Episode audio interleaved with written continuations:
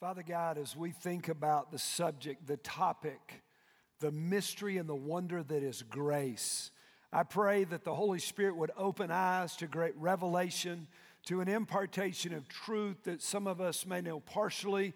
But God, we get the full deal, the full scope of what you did for us on the cross, of the liberty and the freedom that you purchased for us, of that our shame and our guilt is gone, and that we can walk in all that you bought for us through your blood. Father, would you let the words of my mouth and the meditation of my heart be acceptable unto thee, O Lord, my rock and my redeemer. In Jesus' name we pray.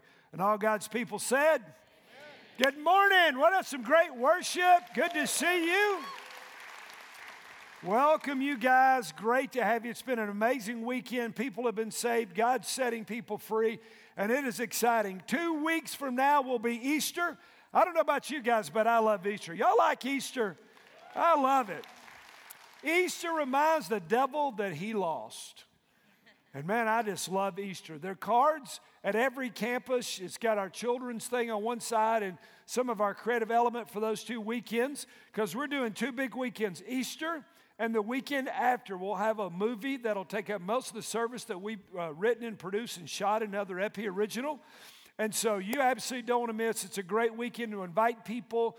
Bring your VIPs, people that it wouldn't be heaven without them. And so I want to really challenge you to be here and be faithful, and it will be great. Well, we're talking about series. In this series, we're talking about grace. That's why you see the big greater than symbol, because grace truly is greater than. It's greater than the Old Testament, it's greater than the prophets. Grace is greater than all my sin. And so grace is unmerited favor, and grace is awesome. And once you're exposed to it, once you experience it, once you've experienced a full revelation, it's wonderful. Now, what I want to make sure is you don't get confused because whenever bad things happen to us, we just sort of figure God's mad, right? I mean, if God wasn't mad, life would be perfect. We'd never get sick, we'd never have financial problems, marital problems, we'd never lose a job, well, we'd never do that. You only would believe that if you've never read your Bible. Because bad things happen to God's people, don't they? Believers get cancer. Believers' marriages can fall apart. Believers can go bankrupt. Believers can lose their job.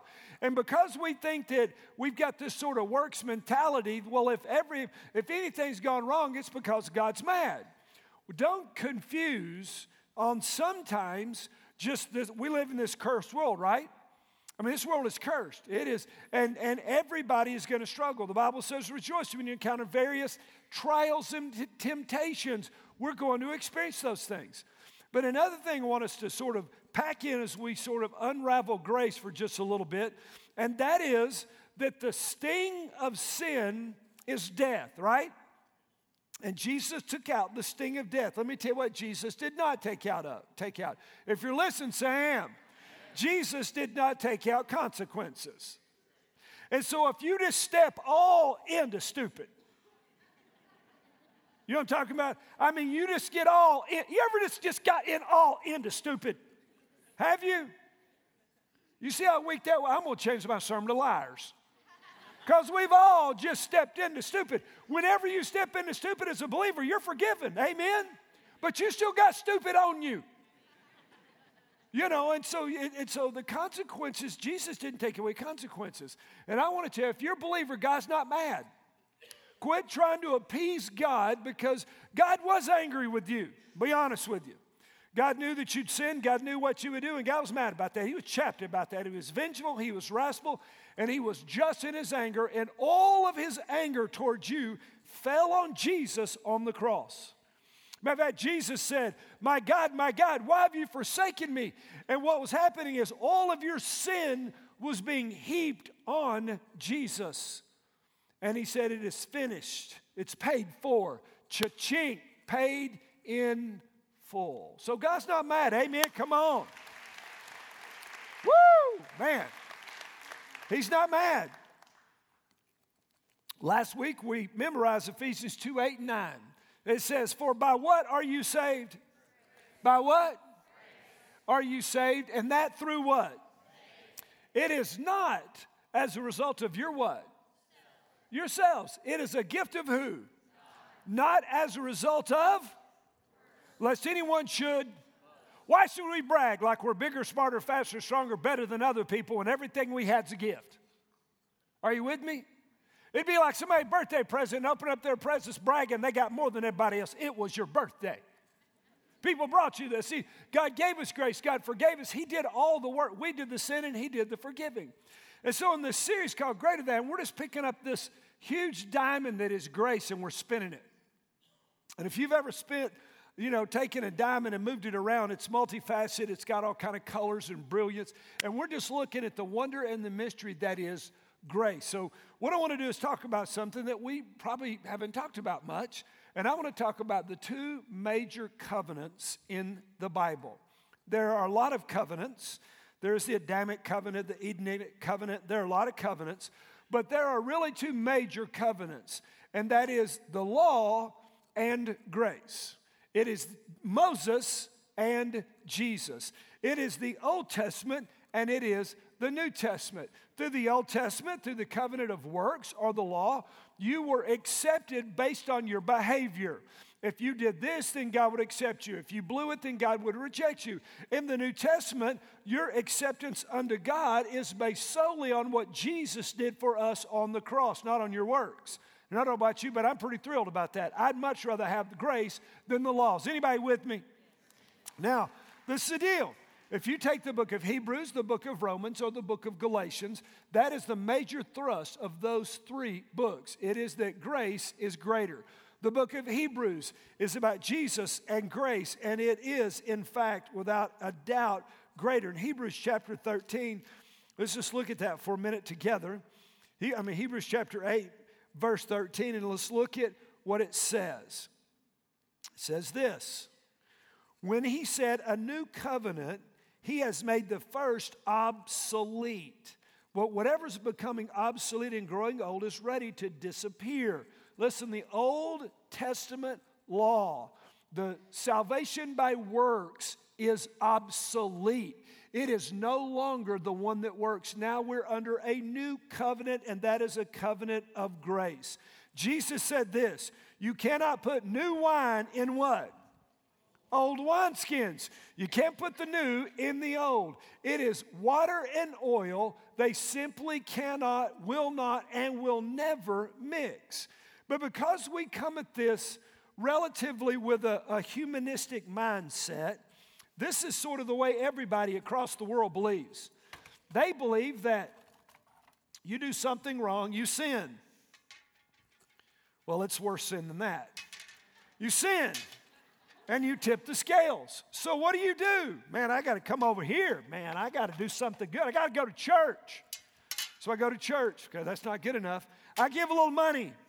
I try to serve.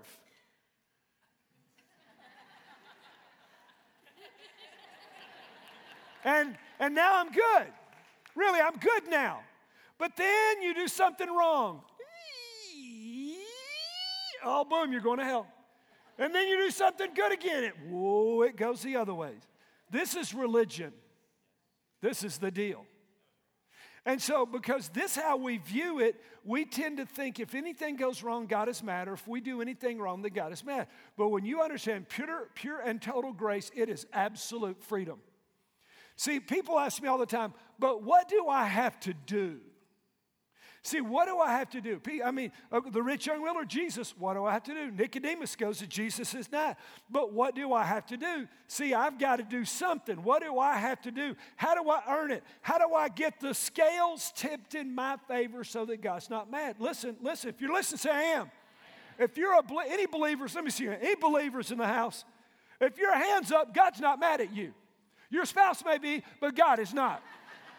He's not mad because his anger was poured out on his son. Same chapter of Hebrews, chapter 8, verse 6, says this Now he, talking about Jesus, has obtained a more excellent ministry by as much as he is also the mediator of a better covenant the new covenant is better than the old covenant, which has been enacted on better promises.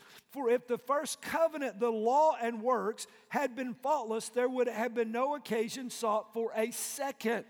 But because no flesh is justified, nobody is made right before God by our good deeds, there had to be another covenant. Does that make sense?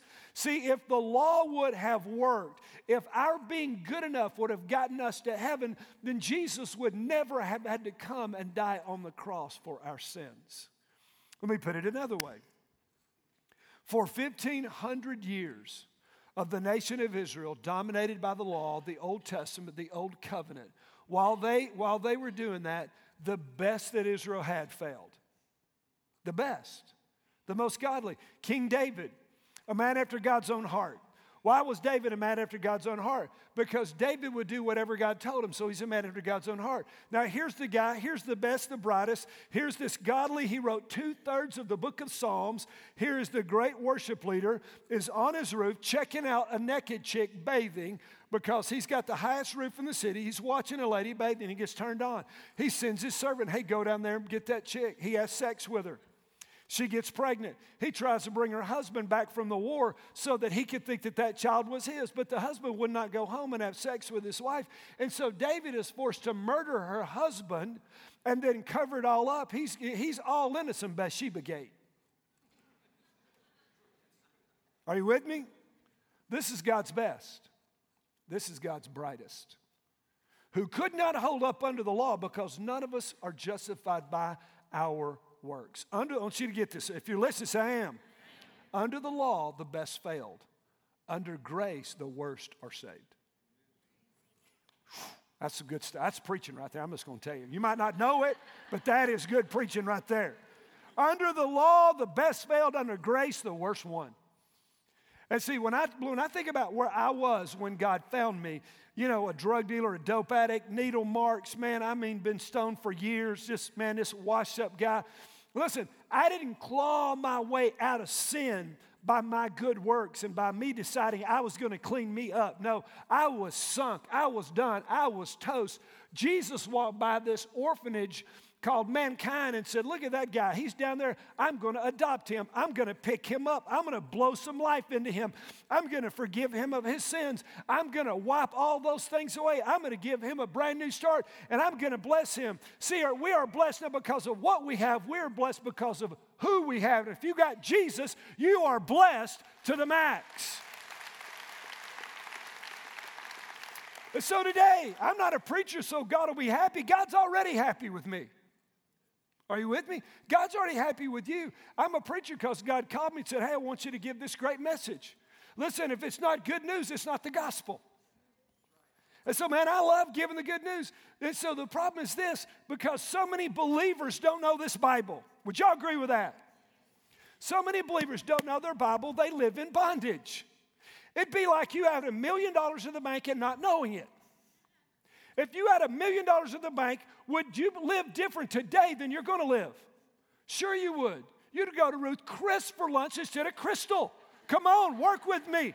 Life I would anyway, and you could take me and Michelle. But the deal is that, see, life would be different, but because we don't view ourselves like that, we view ourselves as under the law and we see ourselves, we're guilty because of what we've done and we feel shame because of our past. We live in bondage and the devil wraps us up with his lies and we feel guilty and people want us to feel guilty and we feel shame. Now, listen, I was a drug dealing, back alley, low rent, skirt chasing hellraiser.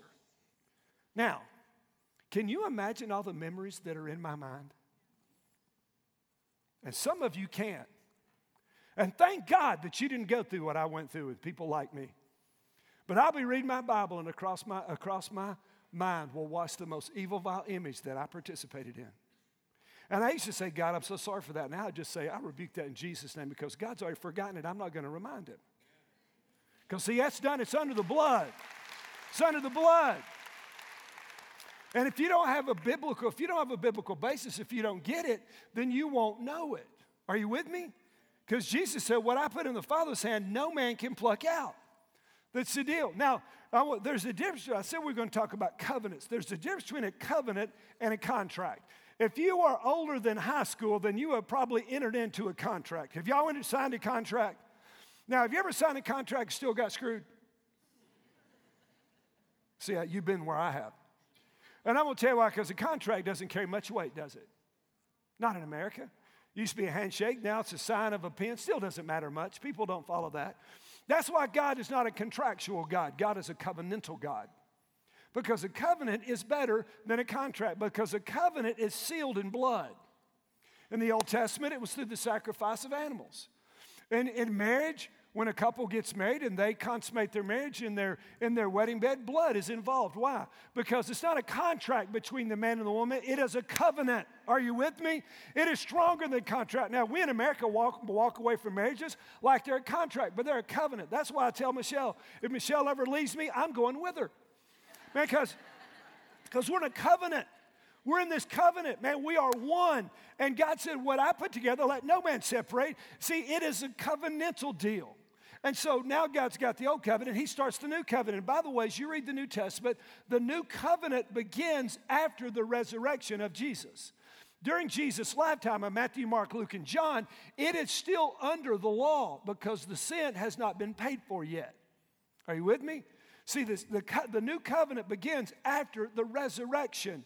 And you say, wait a minute, whoa, hold up. New covenant, old covenant, Adamic, Edenic, you know, man, I don't even know what those mean. Mosaic, law, grace. This sounds like a seminary class. We don't need to know that. No, you don't need to know that if you want to stay in bondage. If you like shame and guilt, you don't need to know any of this. But if you want to walk in the freedom, listen, that Jesus bought and paid for, because one of the last things he said on the cross says, chachink, it's paid for, tetelestai. And in the Greek, tetelestai is what they stamped when they, you paid, for, paid something off, paid in full. That's what he said paid in full. And when we realize what Jesus did for us, and we realize that this is that this is the rat race of religion, and this is not what God, this is not what Jesus did for us on the cross. See, we don't then don't we don't walk around with the wrong impression. We don't walk around bound by the law. We don't walk around bound by guilt and shame because all of our sin is covered. Amen. That's why the gospel is so good. Now, I love the Old Testament. I read the Old Testament every verse, I read it through every year. I read the New Testament twice. But because we read it if we're not careful, and Paul warns us in 2 Timothy chapter 2, verse 15. He said, Study to show yourself approved, a workman that does not need to be ashamed, accurately handling, or it's translated in other versions, it's translated rightly dividing the word of truth. So, as a believer, you're reading the Old Testament. You have to rightly divide the Old Covenant from the New Covenant. Our problem is this are you listening? Is we read the Bible and we take that Old Testament and we place it on top of the New Testament. We take the Old Covenant of the law and we try to mix it with grace. And listen, whenever you want to walk by grace, you can come under fire. From the book of Acts to the book of Revelation, the greatest fight, greatest fight for the church was not with the devil. They overcame the devil, man. They were cooking in that generation. Their greatest battle was with the law and the lawyers, not lawyers, but people that, that saw the, also oversaw the law of God, the Judaizers, the Jews. That Paul was not killed for preaching to lost people. Paul was killed for people under the law that wanted to get rid of grace. Are you with me?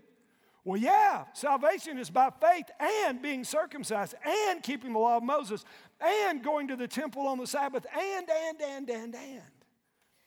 See, they wanted to add to grace. Whenever you've added something to grace, it's no longer grace, it is now works. Does that make sense? He said, well, wait a minute, Pastor, hold up, chill, wait just a second. If you if you preach it like that, then man, people will sin. You already sin. You're gonna sin more? Well, this is so stupid. Pardon my French. That's not French, it's English, but it's stupid. See, when you are saved, you got a new heart. Are you with me? New heart. 2 Corinthians 5 17, if you anyone's in Christ, behold, all old things are gone and new things have come. You're brand new. And I used to tell people when I first got in the ministry, they, you know, so, so I would talk to somebody, they would say, Are you saved? Yeah, yeah, I'm saved. You go to church? No you know, you're a drunkard, you, you're a hell raiser, you're this, you're that. You're, yeah, you're saved, absolutely. I'd look at him now and say, nah, probably not. Oh, yeah, I prayed a prayer when I was seven. It didn't make it to heaven. well, I, my preacher told me, I don't care, that guy lied to you. Listen, if you live like hell, you're going there. I tell people now, you wouldn't want to go to heaven. God's there. You don't care about God, the Bible, church. You don't care anything about God. Well, man, you'd hate heaven. You'll like hell better. All your friends are going to be there. now, this is the deal, though. See, once you're saved, listen, when I got saved, nobody said, hey, Stephen, you ought to quit smoking weed. Really, you ought to quit shooting cocaine in your veins. No, I, you know what? I knew that wasn't right. I was sharp way back then. See, I knew that I was all into stupid. And when I got saved, God said, Listen, you don't want to smoke anymore. Don't, you don't want to shoot drugs. No, I don't. You don't want to do those things. Well, I had a new heart. Does that make sense? And so if you've not been changed, there's been no Christ. It's not, a, listen, I don't work because I'm saved. I work, I mean, I don't work to be saved. I work because I'm saved. I don't give so God will be happy. God's already happy. I give because I'm grateful. I serve because I'm grateful. Does that make sense? See, the law demands and grace delivers. The law condemns and grace cleans. The law is about death and grace is about life. Listen, remember when Moses goes back to Egypt and gets the children of Israel and brings them out? Did they blow it on the way to Mount Sinai? They did, man, they stepped all in and stupid all the time. They complained, they mocked God, they said, We're going to kill Moses. See, if I figure if they're going to kill Moses, you could be mad at me, I'm okay. Are you with me? If a third of the angels can leave God from heaven and follow Lucifer, then I figure if you're mad at me, that's all right. You know, and, and so, uh, you know what I'm talking about? Because people are always mad at something. But this is what you'll notice from Egypt to Mount Sinai nobody died. Nobody. They griped about God. They complained. They said, We're going back. We're going to kill you, Moses. They did all this stuff. Nobody died until Moses went to the mountain. And he came back down the mountain with the two stone tablets of the law, the Ten Commandments. After that, people started dying. I mean, listen, they started dying. Snakes went in. I mean, God's wrath fell. Why? Because the law brings death. Because the law proves that we're sinners. Does that make sense? So the law, we all knew we were sinners. That's why we're saved, because we said, hey, we're so sorry. See, the law shows your deficiencies, but grace shows his sufficiencies. The law makes you sin conscious, grace makes you righteousness conscious. The law shows you failed, grace shows you're more than a conqueror. The law shows that what you must do, the grace shows what he's already done. The law makes you self conscious, grace makes you Jesus conscious. Grace is greater. It is greater. If you're born again, you are signed and sealed and delivered, tax, title, and license, lock, stock, and barrel. You're sealed with the Holy Spirit. Your name is in the Lamb's Book of Life. God is smiling today. You are blessed. You're in the beloved. You're seated with the Christ in heavenly with all spiritual blessings, and God's having a great day, and ought to be a great day for you because you have the favor of God. Amen. Come on. Somebody help me. That's the deal. I get up every day and say it's going to be an unbelievable day. It's going to be an unbelievable day. Why? Because God's happy. Yeah, but look at all you did. Yeah, I know it, man. I did. I blew it bad. Michelle says, Look how he did. I know it, honey. I blew it really bad. Thank God for the blood of Jesus. Man, I'm, I'm covered. she says, cop out. Call it what you want. I'm covered. Peace out, baby. Now, no lunch, huh? I got it. All right, so so this is the deal. This is what we do. All of us, every one of us. This is why we're hammering this. We take the old and we mix it with the new. And I want, you to listen. Listen. If you take the law and you mix it with grace, you immediately take out the joy. You immediately take out the freedom. You immediately take out the victory. You immediately take out the liberty, and you add it with with the law, you add it with legalism, you add it into guilt, and you add it into shame. And you're wondering, hey, preacher talks every week that ought to be full of joy and victory. Why am I not? Because you brought in the law. And you're riding the teeter totter. You're riding the seesaws, God mad or not? See, Jesus said again, you can't put new wine in old wineskins because he said, listen, if you put new wine in old wineskins, you lose them both. You lose the wine because the wineskin's going to bust ruin the wineskin, and the wine's going to pour out. But that's what we do. We add the old and the new. The old covenant was if you do this, then I'll do that. If you'll do this, then I'll bless you. If you don't, then I'll curse you. The new covenant is about grace and forgiveness, and all his promises are yes and amen. That's the new covenant. Now, we talked about Ephesians 2 8. Now, let me give you John chapter 10, verse 28. Just a couple of promises from God to you and to me in New Testament, isn't it? Yeah, there we go. John 10 28. I give them eternal, I give life to eternal life to them, and they will never perish, and no one will snatch them out of my hand. My Father who has given them to me is greater than all, and no one is able to snatch them out of the Father's hand. In Romans, over a couple books, Romans chapter 8, and if you read Romans 9, the Apostle Paul is lamenting the fact that he sins and he doesn't want to. He blows it and he doesn't want to. He's lamenting the fact, but he says in Romans 8 1, thanks be to God, there's no condemnation to those who are in Christ Jesus. Did I say no condemnation? Because the Word of God says there are no condemnation. And he goes on in verse 37 of Romans 8, but in all these things we overwhelmingly conquer through him who loved us. For I'm convinced neither death nor life, nor angels or principalities or things present or things to come or powers or heights or depths, nor any other created thing will be able to separate us from the love of God which is in Christ Jesus. Why? Because you are under the covenant of grace. Whoa, that is good. I was telling you. So, you get to choose. Do you want to be under the law? Because the Bible states clearly that through the law, no man's justified. You want to be under grace? It's wide open. Hey, listen, the door's wide open. Jesus said, All you that are hungry and thirsty, come unto me. Now, if you say, you know what, preacher, man, you're so right. I, have got to walk in victory. I've had so many emails and Facebooks about this series already. But if you say, you know what, I'm under grace and it's good and I'm grateful and I'm going to walk in freedom because I've been forgiven, just raise up your hand. All of our campuses, raise them up high. Father God, we raise our hands in celebration we raise our hands in, in, in just rejoicing because our name is written in your, li- in your book, because we're going to heaven, because your favor's on us here. We are a success not because of what we have, but because of who we have, and we have Jesus. And He died for us, and He bought our pardon our forgiveness and our freedom, and we're going to walk in that. We're going to celebrate that. We will not be bound under the law. We won't let people make us feel guilty.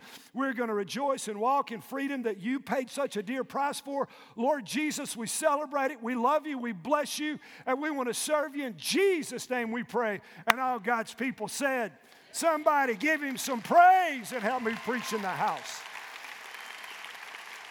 Now, some of you, you're on a seesaw.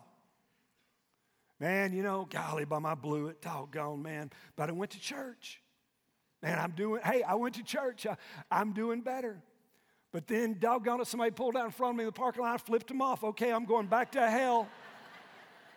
but you know, I went out to eat, took my family out to eat, and I said grace, and preacher, it's hard to say grace. Woo, man, I'm back good. And then I got home, and my wife said something. I, you know, I kicked the dog and smacked the kid. Oh, I'm on my way to hell again. Man, and some of you have been checking the envelopes and you've been trying to go to church. You've been trying to work your way and trying to get good enough so that you will believe that God will forgive you and God will accept you. Let me tell you, all you got to do is ask in Jesus' name.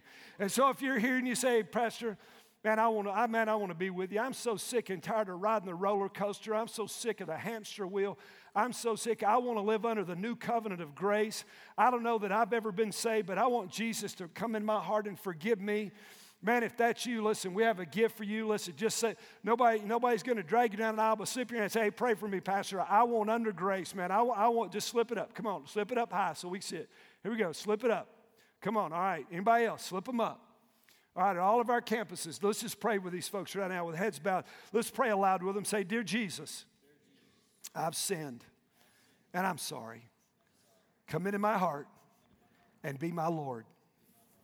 I accept your gift. Now help me to walk by faith. In Jesus' name I pray. And all God's people said, and let me tell you, Jesus took every one of these rocks that you did that was evil, He carried them on the cross and He covered every rock with His blood, and God no longer sees them, for you are fully and freely forgiven. And my friends, that is the good news of the gospel. Amen. Give the Lord some praise. Now we're going to be dismissed in just a minute. There's going to be pastors down here. If you prayed that prayer with me, they've got some. They've got a stack of books, one of my books, and some other books to give you. Or maybe you'll take the communication card and say, "I've prayed with a pastor," or "I need baptism," or or I need to get involved in a small group or serving, or I want sign me up for next steps so I can learn to be. I want to find out how to get more involved. Just fill those cards out. You can put them in the offering box with your tithes and offerings. As you leave, take some of these cards. The hunt is on on one side, shadows. They're at all of our doors, at all of our campuses. Give them out, invite your friends. Hey, can we see 10,000 on Easter weekend? Can we do that? Come on. Come on. Now, the schedule is on this card. If you can do it, listen, if you can do it on Easter weekend, I want to free you up. Come Friday night at 7 o'clock. Okay? Because you know what this place is going to be like the last service on Sunday morning. It's going to be a zoo. Okay, so, you know, come Friday. If you can come Saturday night, come Saturday night. If you if you got friends, you're going to bring them Easter and take them out to lunch, then you come on Sunday morning, one of our two services, and we're, we've got additional services at our other campuses, and we're just believing God's going to pack them in. We just believe it. Amen. And also, Operation much as next month. If you could serve, you can sign up with a group or individual and go to our mission spot. It's out by our old front door. It's coffee out there. Stop. You can. We've got a lot of family-friendly events this year. If you want your kids to serve with you, you could sign up. Man, it's a Saturday. We spend about three hours just going out and sharing the love of Jesus by helping people out. And so we're, we're praying that, man, there'll be a couple thousand people out that day. Listen, has it been good to be in the house of God? Amen. We love you. Be blessed. See you next weekend.